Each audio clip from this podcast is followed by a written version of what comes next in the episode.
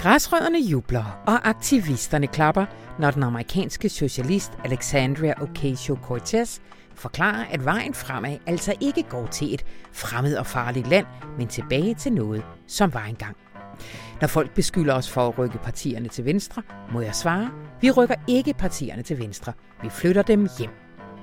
Sådan starter Rune Lykkeberg sin anmeldelse af de to franske økonomer Gabriel Sockman og Emmanuel Saez nye bog The Triumph of Injustice med undertitlen How the Rich Dodge Taxes and How to Make Them Pay. Den bragte vi i fredagens avis. For hvis man ser på det amerikanske skattesystem, så har det udviklet sig fra at være et af verdens mest progressive til nu at være næsten regressivt. Hvis man altså tror de to økonomer. For bogens centrale graf, den er lige nu genstand for en hed diskussion mellem økonomer og præsidentkandidater. Og det synes vi er vældig optur. Velkommen til. Mit navn det er Anna von Sperling. Og så er det jo den store bogstresse weekend. I Bella Center der samles der nu en hel masse mennesker, som er glade for litteratur. Og en hel del af dem, de vil sikkert søge mod de scener, hvor de store krimiforfattere sidder og fortæller. Og der er jo en ubestridt konge, Jussi Adler Olsen. Og så ligner det jo næsten en tanke, at vi i vores begivenhedsorienterede litteraturhistorie 20 før 20 er nået til året, hvor Jussi modtog de gyldne laverbær, og den danske krimi for alvor blev lukket ind i det gode selskab. Bliver de så gode af det? Jeg får besøg af Tue Andersen Nexø. Og så kræver det jo ikke så lidt at blive dansk statsborger nu til dag. dags. Herunder ikke så lidt af de skriftlige sprogkundskaber for at bestå prøverne. Men hvad nu, hvis man hverken kan læse eller skrive? Kan man blive dansker, hvis man er analfabet? Det kunne i hvert fald ikke 59-årig Nauhat Cheslan fra Humlebæk, der i september fik afslag fra Udlænding- og Integrationsministeriet, efter at hun havde søgt dispensation med henvisning til sit sproglige handicap. Og hun er ikke alene. Kun 1% af alle ansøgere med handicap har fået dispensation under Mette Frederiksens regering. Til sammenligning fik 96% af ansøgerne dispensation under Helle Thornings regering. Ulla Dalin kommer i studiet og giver nogle bud på, hvorfor.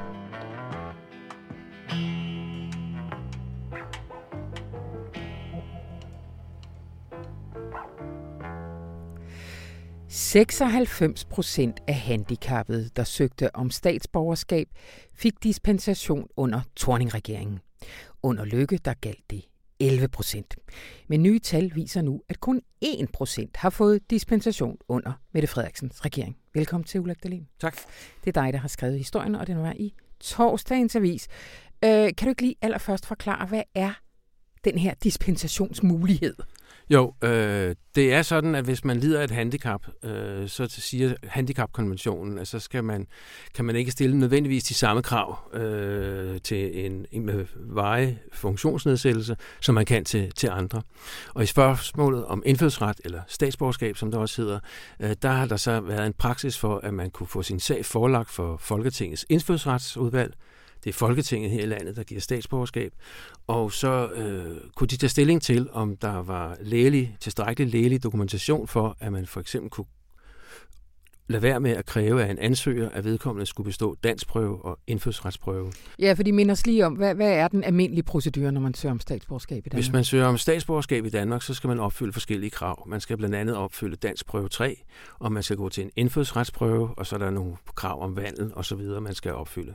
Ja. Men hvis du for eksempel, som den kvinde, vi skriver om i torsdagens artikel, er analfabet, ja, så er der en lægelig vurdering af, at øh, man som analfabet altså ikke kan øh, klare at tage en dansk prøve 3. Den pågældende øh, kvinde... Øh, 59 altså, år i Nauhat Geslam. Ja, ja, hun kan altså ikke, øh, hun kan ikke skrive arabisk heller, så hun, altså mulighederne for, at sådan en skulle kunne lære øh, dansk skriftligt og mundtligt til en dansk prøve 3, øh, er ifølge lægerne ikke til stede. Og hvis det så er tilfældet, så burde handicapkonventionen jo medføre, at så så man bort fra det krav og gav en dispensation.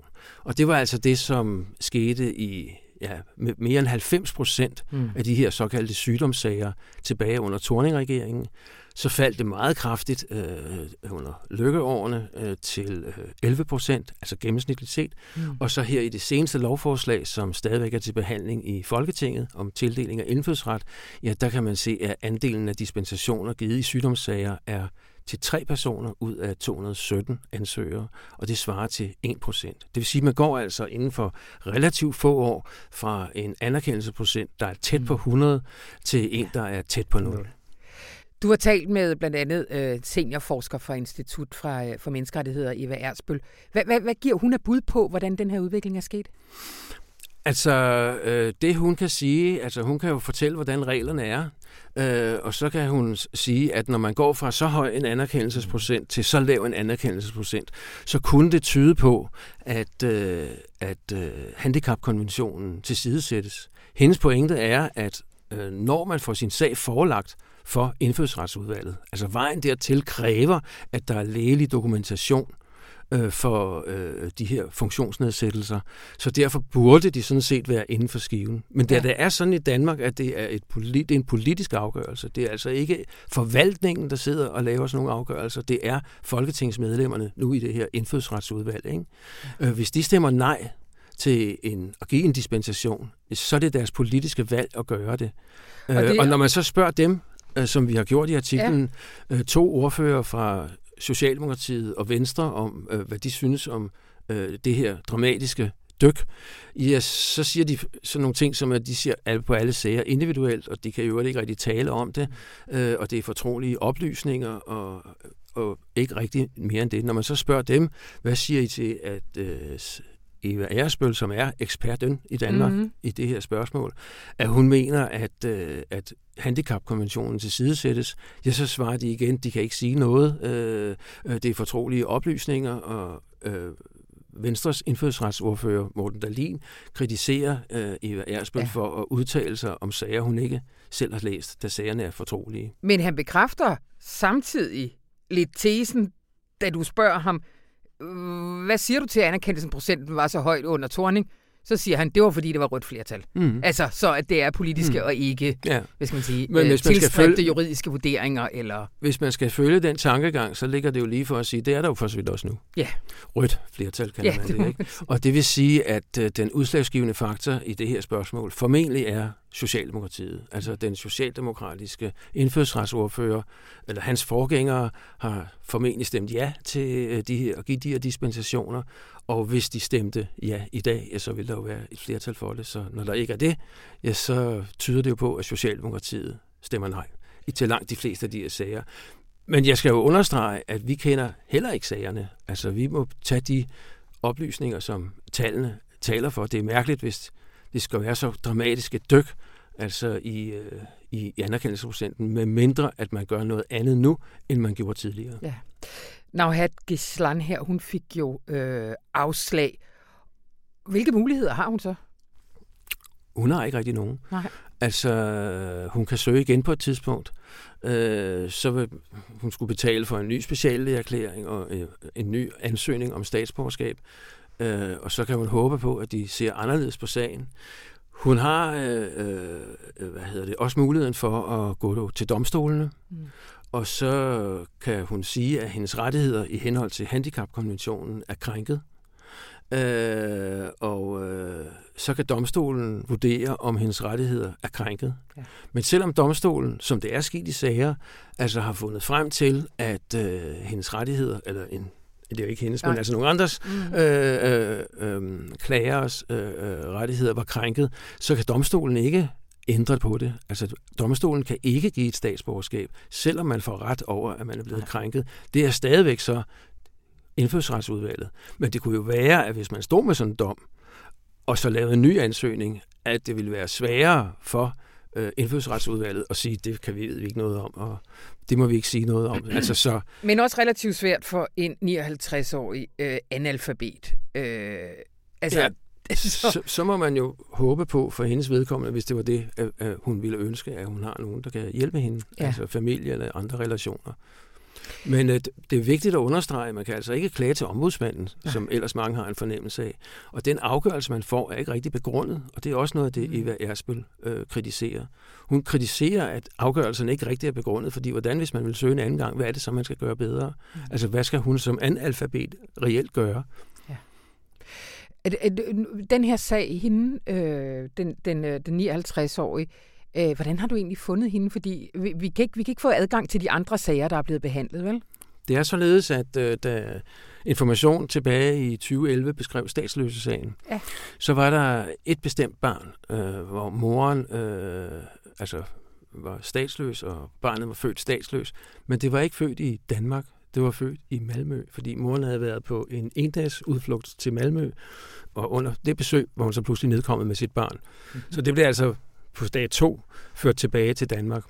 Og det, der var hele balladen dengang, det var, at øh, hvis man skulle have det statsborgerskab, som statsløskonventionen gør ret til, så skulle man være født i Danmark. Men der valgte et flertal i udvalget så at sige, at det har hun stadigvæk ret til.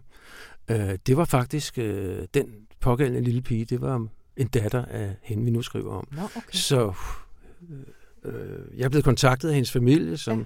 sagde, du skrev dengang om øh, min lille søster, sådan og sådan og sådan.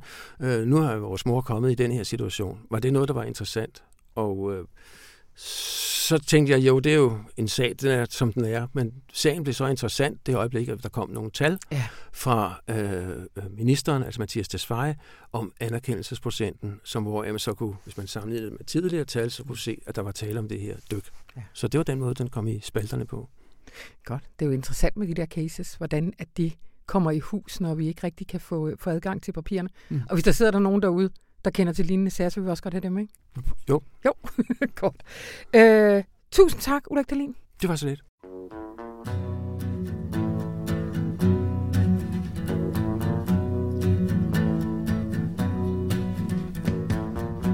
Og så vil jeg da gerne sige tak til vores sponsor Forlaget Gyldendal.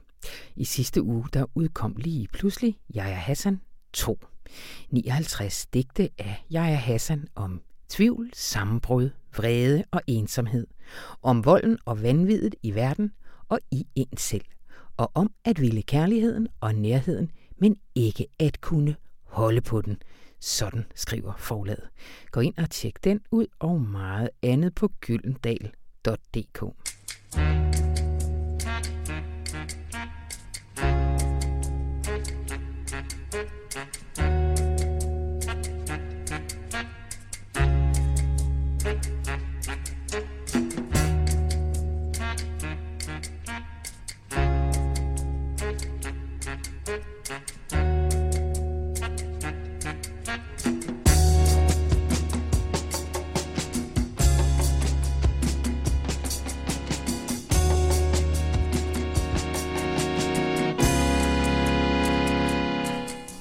Hej Rune. Hej Anna.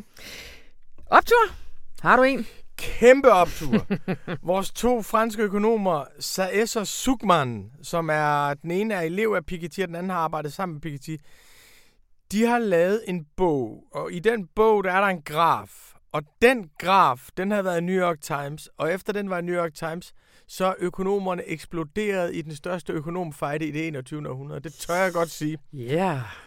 De har lavet en graf, som viser, at de rigeste, de 400 rigeste, som optræder på Forbes liste, ikke bare øh, snyder i skat, men, eller unddrager sig skat, men faktisk har en lavere skatteprocent end resten af den amerikanske befolkning. At de kan flytte deres indkomster over, så det bliver til afkast på kapital, og de kan drive det via selskabsskat, så reelt har de rigeste i USA en lavere skatteprocent. Mm end resten af den amerikanske befolkning. Og den graf trykte de den 5. oktober som optag til den bog, som hedder The Triumph of Injustice, som vi anmelder fredag.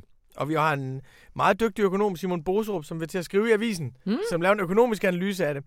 Men den graf trykte de, og efter den, så blev de gamle økonomer, som har lavet politik for Bill Clinton og for, også for Obama, de blev rasende og sagde, det passer ikke det passer ikke, at de øh, rigeste betaler så lidt i skat. Der er fusket med tallene og bedt om at få lagt dokumentation frem. Øh, og de siger, at de der store formuer kan man slet ikke røre. Så vi har fået en kamp om en graf, som også er blevet en kamp mellem økonomer, som også er blevet en kamp mellem de demokratiske præsidentkandidater, som grundlæggende er blevet en kamp om indretningen af det amerikanske samfund. Fordi hvis du anerkender grafen, og det kan vi jo godt løfte for her, der har jeg jo ikke færdigheder til at afgøre, om den er rigtig eller ej. Men hvis du anerkender grafen, så må du sige, at det amerikanske samfund er blevet så uretfærdigt, at man må gøre noget drastisk. Mm. Det tror jeg faktisk, alle er enige om, at hvis den graf er rigtig, hvis det er rigtigt, at dem, der har formue på mange milliarder om året, de har en lavere skatteprocent ja. end resten, så må du lave noget grundlæggende om ved hele skattesystemet. Prøv lige at fortælle, hvorfor at det er så revolutionerende, at de har en lavere skatteprocent. Jamen, det er fordi, du le- vi lever jo... Altså, grundlæggende har USA et progressivt skattesystem. Det vil sige, at du, du betaler højere skat, jo flere penge du tjener. Og USA har en historie for det. For 100 år siden var USA det land i verden, der havde den højeste indkomstskat for de rigeste. USA har altid haft det sådan, at de ville ikke være ligesom Europa. De ville ikke have et aristokrati. Så derfor havde USA jo fra 1930 til 1980 en, den højeste topskat i USA var på 80 procent. Mm. I 50'erne havde de en topskat på 91 procent. I perioder har det været et erklæret amerikansk mål, ikke bare at beskatte de rigeste så hårdt, så man kunne få penge til statskassen, men også at beskatte dem så hårdt, så de ikke bliver rigere. Altså, at mm-hmm. store formuer har været anerkendt som et samfundsproblem i USA.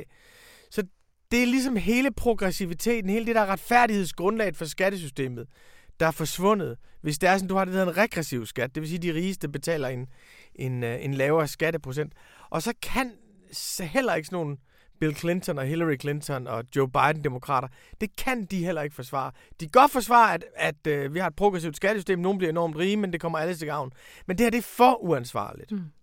Så derfor er den graf, øh, og den har ført til så mange sjove. Altså Larry Summers, som jo var finansminister under Clinton, leder af Obamas hold af økonomiske rådgiver, præsident på øh, Harvard, og øh, arbejder på Wall Street i mange år, meget, meget stor økonom blandt demokrater er gået fuldstændig amok og sagt, det er manipulation, og man kan slet ikke stille det op, sådan som de gør. Så Paul Krugman, som er Nobelprismodtager mm-hmm. i økonomi, har sagt, at den er rigtig. Og han siger, at en flad skat i USA i dag vil være en social revolution. Det vil sige, at det der i Danmark er sådan en liberalistisk utopi, nemlig bare en flad skat, det vil være en social revolution. Så det, den er, det er jo ligesom en, den graf viser, hvordan pengene bliver fordelt i det amerikanske samfund, og hvor retfærdigt det er, øh, ø- økonomisk. Hvad vurderer vores ven Boserup så? Han siger, det er for tidligt at afgøre. Okay. øh, øh, han, han siger, at det der, hvor SAS og Sugman er jo Warrens økonomer. Det er dem, der har lavet hans, hendes forslag om formueskat, finansiering af sundhedsplan. Alt det har de lavet for hende. Men hver gang de laver, har lavet noget for hende, så har Bernie også taget det. Og så har han så lagt lidt ovenpå. så han har gjort det til, han har gjort det til endnu mere, han har gjort det til endnu mere, øh, han har gjort det til endnu mere socialistisk. Så det har været meget vigtigt for dem, og det er der jo ingen, der har sagt, men det ved alle, at blive færdig med den her bog og få den ud, inden primærvalgene skulle ja. afgøres. Og derfor er indkomsttallene for 2018 er ikke opgivet endnu de, dem har de ikke fået endnu. Så deres 2018-tal er baseret på fremskrivninger. Mm. Jeg, jeg gengiver Simon Boserups argumentation. Vi er helt uden for min kompetence nu.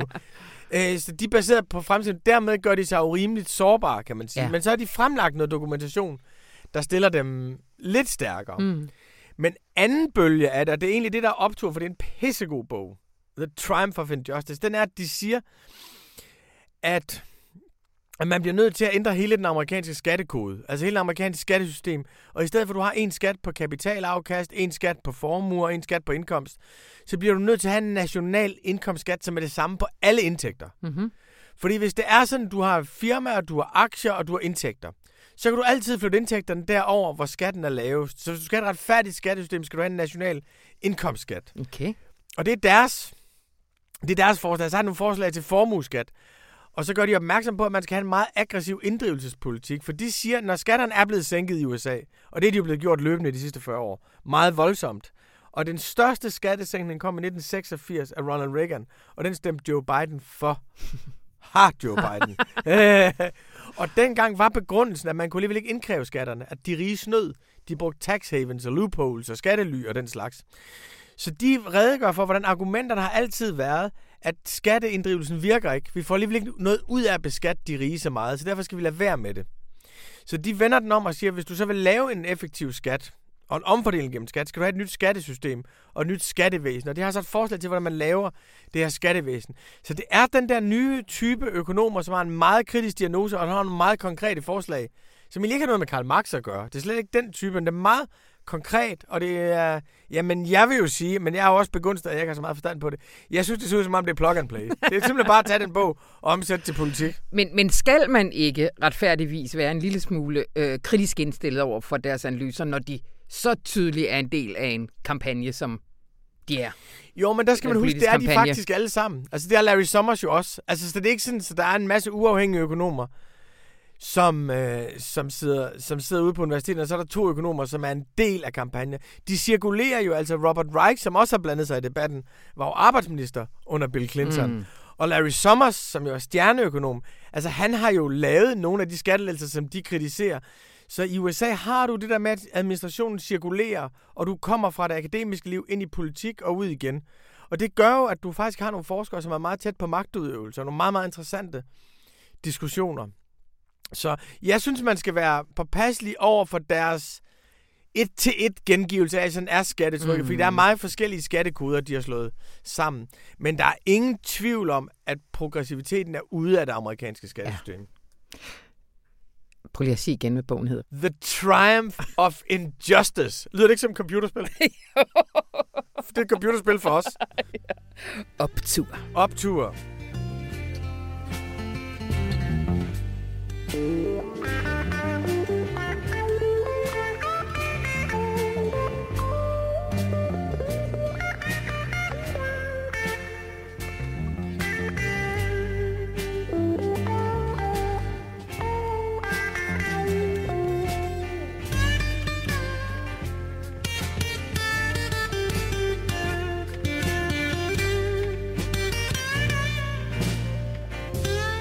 Den 28. januar 2011 blev Jussi Adler Olsen tildelt de gyldne laverbær. Boghandlerforeningens store pris for krimithrilleren Journal 64. Velkommen til, Tue Andersen Nexø. Tak. Det har I simpelthen valgt som begivenheden 2011.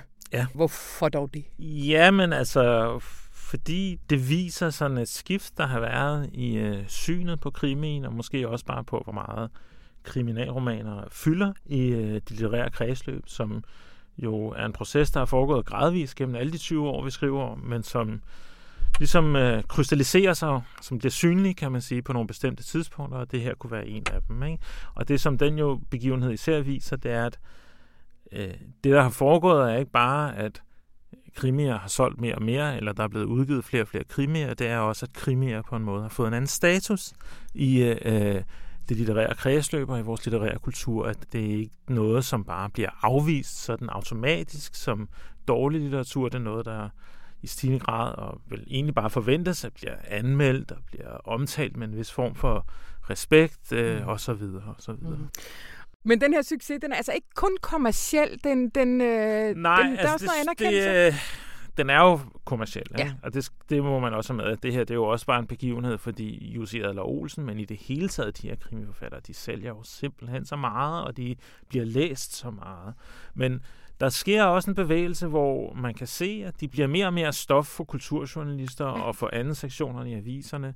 Øh, de kommer til at fylde mere på bibliotekerne. Øh, de får rigtig gode anmeldelser, mange af dem. Øh, ganske vist, så er der er jo sket det også i anmelderkorpset, så at der ligesom har udviklet sig et særkorps for krimianmeldelser. Ikke? Altså, der er nogle bestemte anmeldere, der anmelder mange krimier og sådan noget. Men de får store, fyldige anmeldelser i aviserne, og det er ikke fordi det er den ene begivenhed, der ligesom udløser det, men den er, kan man sige, indikativ. Den er et symptom på, på det her skift. Øh, op til det her, der har der jo været nogle kæmpe krimisucceser også. Ja. Af de her femikrimier Femikrimien. Ja. får, får, øh, øh, bliver givet det her navn af vel primært mandlige anmeldere. Ja, altså øh, i hvert fald af anmeldere. Det, Ja. Det er lidt forskelligt alt efter, hvilke forfattere det er, om de faktisk øh, tager det navn på sig, eller jeg ved, Sara Ja. Bledel er ikke specielt begejstret for, eller var ikke på det her tidspunkt begejstret for at blive kaldt øh, en femikrimi-forfatter. Og det er også tydeligt, når man læser de gamle anmeldelser, at det er et ord, der både er en beskrivelse og en nedgørelse Ja. af dem. Ikke? Øhm, men jeg tror, det vigtigste er at sige, at krimien kommer til Danmark fra Sverige og Norge. Det er et skandinavisk fænomen, før det bliver et dansk fænomen. Og i den skandinaviske kontekst, især i Sverige, der har du en meget stærk krimitradition, som ikke bare er femikrimier i 90'erne, men så i slutningen af 90'erne, mm. især med uh, Lisa Marklund, uh, der får man de første virkelig store, den, hun ja. er den første virkelig store sådan, femikrimi-forfatter ja. i Skandinavien. Uh, og det er ligesom i kølvandet på hende, kan man sige, at de første danske krimisucceser kommer med, med ja. Elisabeth Eholm og, og Sara Bledel. Øhm, og i den skandinaviske kontekst, der er femikrimien en blandt flere, der er andre øh, store, store krimiforfattere i Sverige, og altså kommercielt meget succesfulde, og i Norge. Men i Danmark bliver det ligesom femikrimien, der, der starter bølgen af danske krimiforfattere. Ja. Sådan vil jeg sige. Og så kommer Jussi Adler Og så kommer Jussi, altså der er alle mulige svinghjerner og sådan noget, ikke? Men, men sådan i den Men hvis vi skulle have store, en Henning Mankel eller ja, det et har, eller andet, det har, det har vi, vi ikke. Nej, nej. Jussi Adler Olsen bliver, du har nogle ret sjove eksempler, synes jeg, på, på nogle af anmeldelserne ja. af hans bøger, som også spiller sådan op imod det her øh, ja. femikrimi. Ja. Altså, femikrimien er jo en genre, som er kendetegnet ved øh, kriminalintrige og moderne i hvert fald en eller anden forestilling om, hvordan et moderne kvindeligt arbejdsliv og hverdagsliv ser ud. Ja. De bliver blandet sammen i krimien, så, så krimierne både handler om typisk om politikvinder eller journalister, der øh, selvfølgelig opklarer mor og forbrydelser, men samtidig ligesom skal balancere deres work-life-situation, og, og hvad er der med kæresten og barnet måske, og sådan noget. Ikke? Mm. Så det bliver også sådan en genre, der kommer til at handle om, hvordan ser et moderne kvindeliv ud, når man, når man ligesom er frigjort, men stadig støder ind i arbejdspladser typisk, hvor, hvor der stadig er en form for ligesom maskulin dominans. Eller en form, ja. ikke? Og, det, og det, det giver sådan nogle meget hverdagsorienterede, øh, angiveligt realistiske, altså forbrydelsesplotten er jo altid fuldstændig skudt i hovedet, hvis man tænker på det som realisme, men, ja. men på en eller anden måde, sådan, alting skal være forankret i en moderne skandinavisk hverdag. Ja. Og det er tydeligt, at øh, en del anmeldere, de opfattede Jussi Adler Olsen som et kæmpestort frisk pust, da han kom, fordi han er på en måde slet ikke sådan. Han, øh, det er jo øh, sådan folkekomedieagtigt noget af det, mm. og det er sådan nogle fuldstændig afsindige sådan øh, ondskabstableaus producerende forbrydelser, mm. han laver, øh, og alle hans hovedpersoner er sådan nogle meget farverige øh, jeg vil ikke kalde dem karikaturer, for det lyder nedladende, men de er sådan nogle ekscentriske skikkelser. Ikke? Ja. Øhm, der er Bo Theo Michaelsen, der snakker om som pumpgun-prosa, ikke? Ja. Øh, og sådan noget. Så, så det er ligesom en, en helt anden idé om, hvad det er, man kan gøre med en krimi, øh, synes de i hvert fald. Ikke? Mm. Og, og, og det, kan, det ligger også i stilen mm. og tonen. Og det er vel også det arbejdsfællesskab, han har i en kælder med sin marker og sådan noget, meget ja. langt fra leverpostejs øh, scenariet, ja, ikke? Eller jo, jo, men samtidig øh, så kan man sige, det, det mærkelige er jo, at også Jussi Adler Olsen, han, jeg vil sige, han arver jo det fra Femikrimien, at hans opdager Karl Mørk er sådan lidt sådan en grumpy old man, ikke? Mm. Altså lidt sådan en, der går og, og brokker sig over tilværelsen, og helst bare vil lade sig alene i sin kælder og have det lidt mageligt ja, ja. og sådan noget. Men forholdet mellem arbejdsliv og privatliv fylder faktisk ret meget i dem. Altså man hører ret meget om øh, Karl Mørks hjemmesituation, ja. ikke? Øh, ja. med, med den her mærkelige sammenblandede familie, han får lavet sig med øh, papsønnen fra et tidligere ægteskab, og en kollega, som er lam, som så også bor hos ham, og en, og en lejer, som han også har meget med at gøre. Og hvad der foregår der, mm. det fylder alligevel også mm. noget i de her krimier. Så, så på en måde skal der også den her forhandling af work-life-balance. Ja. Og, og, Men ikke i sådan en klassisk skandinavisk middelklasse hver nej, dag altså, køber du mælk med? Altså, nej, den... nej, nej, men jo nok i sådan en, uh, hvordan er det med, med børnebidraget? Ikke? Det, ja, det, det spiller det jo faktisk en rolle okay. i 264 ja. Ja. på en humoristisk måde. Ja. Altså i en komisk register, kan man sige. Ja. Men jeg tror især, det er sådan, at hvor øh, de her femikrimier, Sarah Bledel, de skriver til en... Altså, et er jo, hvem der faktisk læser mm. bøgerne, noget andet er, hvad deres ligesom, ideallæser er hvad det er for nogle fantasier og forestillinger. Meget til et, ret eksplicit til et kvindeligt publikum, som ligesom har de samme typer problemer, og som, som hovedpersonerne har de samme dilemmaer, de slås med, og som så ser, her ser dem både formuleret og ligesom løst. ja, ja. så, så formulerer øh, Jussi Adler Olsen, det er jo det er min sådan take på det, Han formulerer sådan set det samme, bare for en midaldrende mandlig symbolanalytiker, ikke? øh, som ligesom bare er udbrændt, ikke orker sit arbejde mere, kraftet mig ikke orker det her med at være i sådan en stor organisation, Ja, og sidde med Excel-ark ja. og alt sådan noget der, og bare drømme om at sætte sig ned i kælderen og bare være sådan, du ved, Åh, jeg gider ikke alt det med, at arbejdstilsynet skal komme og sådan noget. Og så alligevel være den bedste. Ja. Ikke? Ligesom have begge de to ting på en gang. Det er jo den store drøm. Ikke? Og jeg- det er faktisk det, der bliver udlevet hos, øh, hos Jussi Adler Olsen gennem Karl Mørk.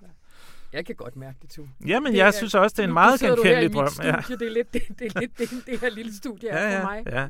Men det, jeg tror, vi er, alle, der sidder i sådan nogle typer jobs i organisationer, kan jo genkender jo det der med, man, man overgår ikke øh, Excel-arkene, man overgår ikke øh, mellemledermøderne, eller hvad det nu er.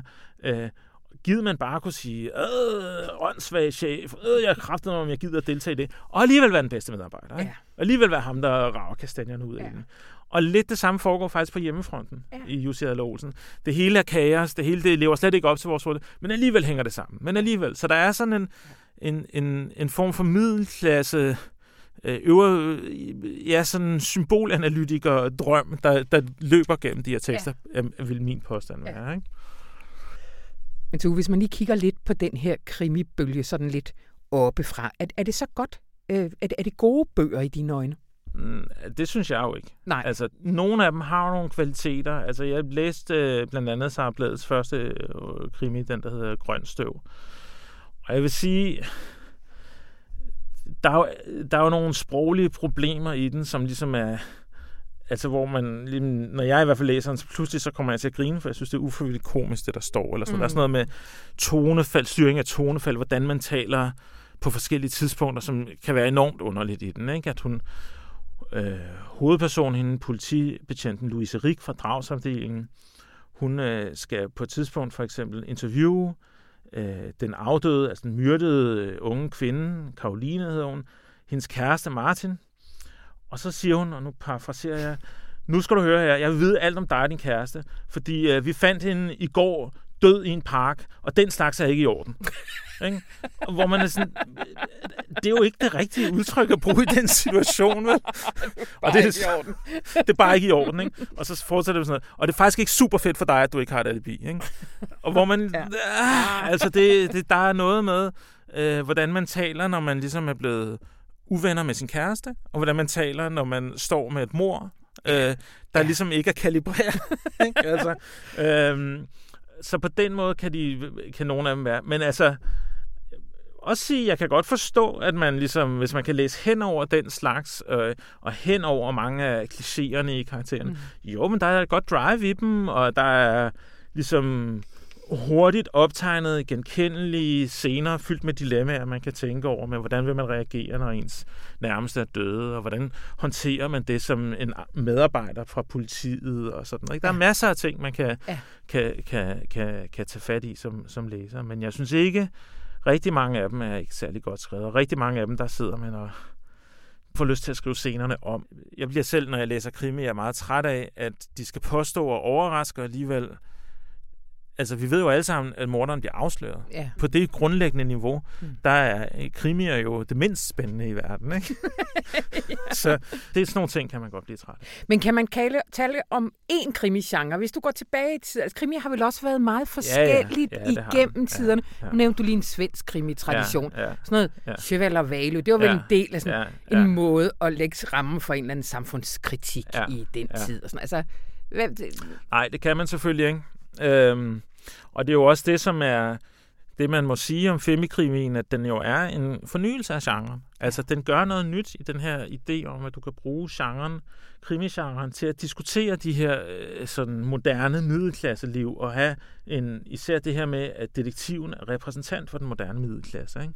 Det er i virkeligheden, i mine øjne, ret nyt. Ja. De tidligere, især mandlige detektiver, øh, har jo meget været sådan nogle lidt mere hårdkogte skikkelser, som har lidt stået på kanten af samfundet Ja. hele tiden. Ikke? Øh, og det gør, det gør, mener jeg heller ikke, Karl Mørk gør for. Jussi Olsen, selvom han måske kan minde om det. Og egentlig heller ikke Jesper Stein, som jo er ligesom et, en af de sådan virkelig øh, store, markante krimiserier i 10'erne. Jesper Steins øh, serie om sådan en hårdkogt Nørrebro-betjent, der hedder Axel Sten, der ligesom øh, gennemgår den ene mere spektakulære, afsindige opklaring. Altid sætter, det ender altid med, at hans liv er på spil, og det er sådan meget, på den måde meget dramatisk og, og klichéfyldt. Ja. Men også den, der fylder spørgsmålet om samværsordninger ret meget. Ikke? Ja. Øh, han er fraskilt far, og på en måde det eneste, der betyder noget for ham, det er den her datter, han har. Og hvordan påvirker det datteren, at han er så, du ved, han har sådan en farfuld job, og så begynder hun at have angstanfald. Hvad skal jeg gøre? Og sådan noget, ikke? Så, så der er ligesom, der har man igen den der... Tør, ja, ja, det er der faktisk. Ikke? Ja. Øh, og, på, og på en måde er det, er det der, energien ligger i teksten meget mere end i de her mere eller mindre tegneserieagtige skildringer af et Nørrebro ramt af bandekriminalitet og sådan noget, ja. som, som alt talt øh, altså ligner en dårlig amerikansk tv-serie nogle ja. gange. Ikke? Øhm, så også der, der kan man se, at, at den danske krimi er blevet sådan et sted, hvor man forhandler... Øh, du ved, det næste er at han skal på forældreintra, ikke? Altså, ja. så så, så at, at det er den slags spørgsmål, der i virkeligheden fylder ret meget. Det hedder Aula. Ja, ja efter efterårsferien hedder ja. det Aula. Men der sker også noget bredere. Der er en hel del af sådan nogle klassiske skønlitterære forfattere, der begynder at skrive krimier under pseudonym. Kan du ikke sige lidt om det? Altså, der har jo været en ligesom en fløt eller en eller anden form for berøring med krimien helt fra 70'erne. Øh, men jo altid som at haha, sådan føles det tit, haha, nu leger vi med den her genre, Dan Tyrell for eksempel. Ja. Han skrev krimier for at tjene penge, øh, og det kan man godt mærke på dem. Og øh, Henrik Nordbrandt skrev en, en krimi sådan lidt for man indtryk af. Der er ingen af dem, føler jeg i hvert fald, som tog genren særlig alvorligt.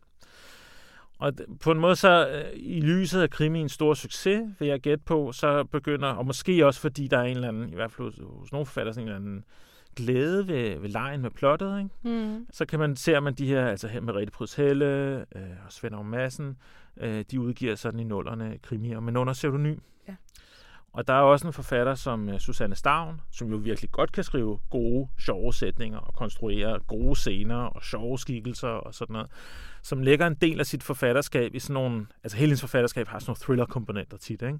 men som laver en serie om den her øh, sådan en meget antirealistisk krimi på en måde, om adfærdspsykologen Fanny Fiske, der er, er sådan en man-eater, øh, og så foregår hele serien foregår i en ubestemt fremtid, hvor det er blevet til Europas forenede stater, ikke? og så hende, øh, psykologen, hun, hendes speciale er så profileringen af massemorder, og så er hun ude på den ene vilde sag efter den anden, men det handler også bare om, hun hele tiden hun er enormt glad for at få ansigtsløftninger, for eksempel. Og sådan noget. Så det er, sådan, det er et meget andet univers, kan man sige, og nærmest polemisk rettet imod den her idé om krimien som, som øh, hverdagsmiddelklasseskildring. Ikke? Så du har sådan nogle mm. spor, ikke? Der, hvor jeg vil pege på, hvor der sker noget, som på en måde er nyt alligevel i, i, i, i tierne i, i det her forhold, det er faktisk med, med ham, der hedder Thomas Rydahl, mm-hmm. som i 2019 har udgivet sidste bind i en trilogi om detektiven og taxachaufføren Erhard Jørgensen, som er en ældre herre på knap 70, der bor på Fuerteventura på de kanariske øer, og som øh, ligesom er flygtet fra Danmark, som er ligesom en serie, der, der prøver, øh, vil jeg sige, ambitionen er at skrive romaner, der både fungerer helt uironisk som krimier, og fungerer på, øh, hvad skal man sige, den klassiske skønlitteraturs præmisser, det vil sige, lever op til dens æstetiske kriterier. Ikke? Ja. Og det synes jeg faktisk lykkes for ham. Altså, det er nogle, det er nogle ret gode romaner, øh, og også nogle ret gode kriminalromaner. Ikke? Men nu vil jeg selvfølgelig ikke, de kan have alle mulige grunde. Du ja. sagde også, at øh, flere af de her forfattere selvfølgelig også synes, det er sjovt at, at lege med øh, de her formater, men der er også bare rigtig mange penge i det, ikke? Det tror jeg, ja.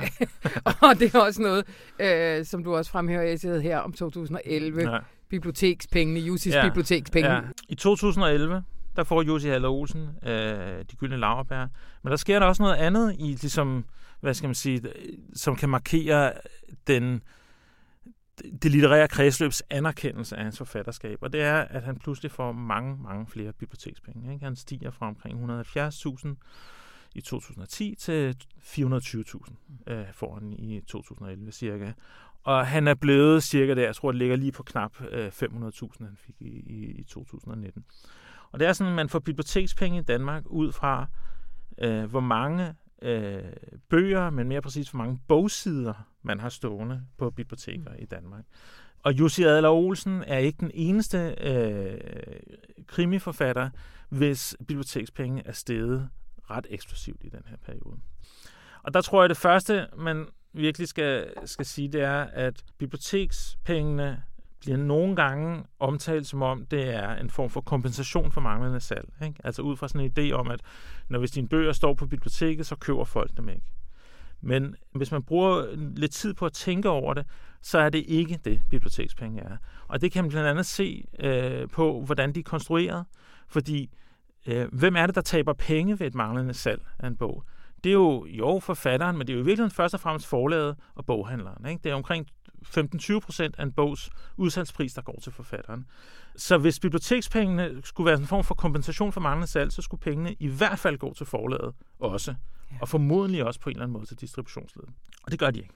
Fordi i virkeligheden er målet at støtte dansk litteratur og produktionen af dansk viden på dansk, kan man sige. Det er også sådan, så øh, af en eller anden mærkelig grund, så får de udenlandske forfattere ikke bibliotekspenge, men oversætterne gør. Ikke? Og det er jo også mærkeligt, fordi normalt får oversætterne ikke på den måde. Normal oversætterkontrakt handler jo ikke om, hvor mange bøger, der bliver solgt, men det er et fast beløb. Ikke? Ja. Så der er masser af grunde til ligesom at skyde den idé i jorden i hvert fald. Ja. Så det er første skridt, kunne man sige. Og det andet er så, at bibliotekspengene er altså 180 millioner om året. Det er langt flere penge, der bliver uddelt til øh, litteratur gennem øh, kunststøtten. Hvorfor vi vil give så store beløb til enkeltpersoner, og så mange af dem til forfattere, der tydeligvis allerede har en indsigt, der placerer mm. dem i hvert fald i den øvre middelklasse mm. i Danmark. Og det er interessant helt uafhængigt af krimien. Men det man så også kan bruge de her tal til, det er jo simpelthen at se, at også her har krimien ligesom bevæget sig ind på i gåseøjne de fine spor, for så vidt som den får kulturstøtte nu. Mm. Ikke? via bibliotekspengene. Mm. Og den får rigtig meget kulturstøtte, især hvis du sammenligner det med nogle af de yngre, men vigtige danske forfattere, som uh, Christian Bang Foss. Han får omkring 25.000 om året i bibliotekspenge. En uh, krimiforfatter som Julia Hastrup, der har skrevet rigtig mange krimier, men som aldrig har fået specielt gode anmeldelser, hun får en kvart million. Ja. Yeah. Det, det tror jeg ikke, der er nogen, der har tænkt over, hvorfor det skulle være sådan. Nej. altså, men jeg synes, altså, der er jo alle mulige måder, man kan løse det på. Selv synes jeg, man skulle sige, at man ikke kunne få mere i uh, bibliotekspenge, end man kan få gennem det treårige arbejdslegat, så man sætter en hård grænse ved 285.000. Allerede i 2008 refererer du, at der er, Berlingske Tidene skriver, er krimibølgen nu toppet? Nu må ja. det tage af og sådan noget. Vi snakkede faktisk lidt om det forleden dag på et møde. Ja. Ikke? Altså, helt, altså, er krimibølgen toppet nu? Altså, kan man se en afmatning, eller? Det, det, jeg, jeg synes ikke. Man kan i hvert fald se, at den toppede ikke i 2008, og den toppede heller ikke i 2011. Nej. Altså, fordi øh, salget og nye forfatterskaber og sådan noget er jo steget op igennem tierne, og, og tværtimod, så vil jeg sige, øh, øh, det, det føles snarere sådan, som om, at krimien fylder mere og mere i den litterære offentlighed, øh, i hvem der bliver anmeldt, hvem der bliver... Selv information har jo fået krimitillæg nu, ikke? Så øh, det kan godt være, at den lige nu er ved at toppe, eller den toppede i 2017, og vi ligesom er på et plateau nu og sådan noget. Det kan jeg ikke vurdere, men det er i hvert fald ikke sådan, så den toppede i 8. Og man må også sige, at den vokser sig bare større og større op gennem tiderne. Yes. Tusind tak, øh, uh, Tu. Næste gang, 2012, det er ikke dig, der skriver den. Kan du huske, hvad det er, vi ja, skal... det der skete i 2012, det var, at uh, Uffe Elbæk slukkede for den hjemmeside, som uh, Brian Mikkelsen havde lavet, hvor den danske kanon var. Uh, en kanonsnak! Det elsker kulturjournalister. Øh, jeg tror, nogle kanonsnak. Ved du hvad? Tusind tak skal du have, Tue Andersen Næksø.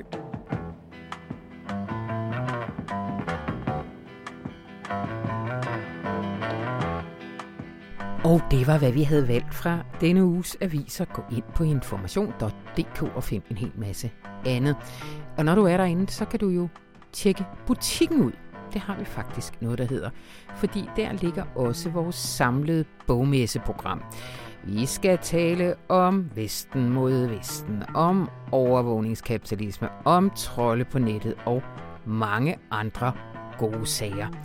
Øh, hvis du ikke over det og er på bogmesse, så kig forbi stand C22, hvor at vi huserer. Og sig hej. Jeg hedder Anne von Sperling, og det her program det var klippet af Astrid Dynesen. Må du have en dejlig weekend.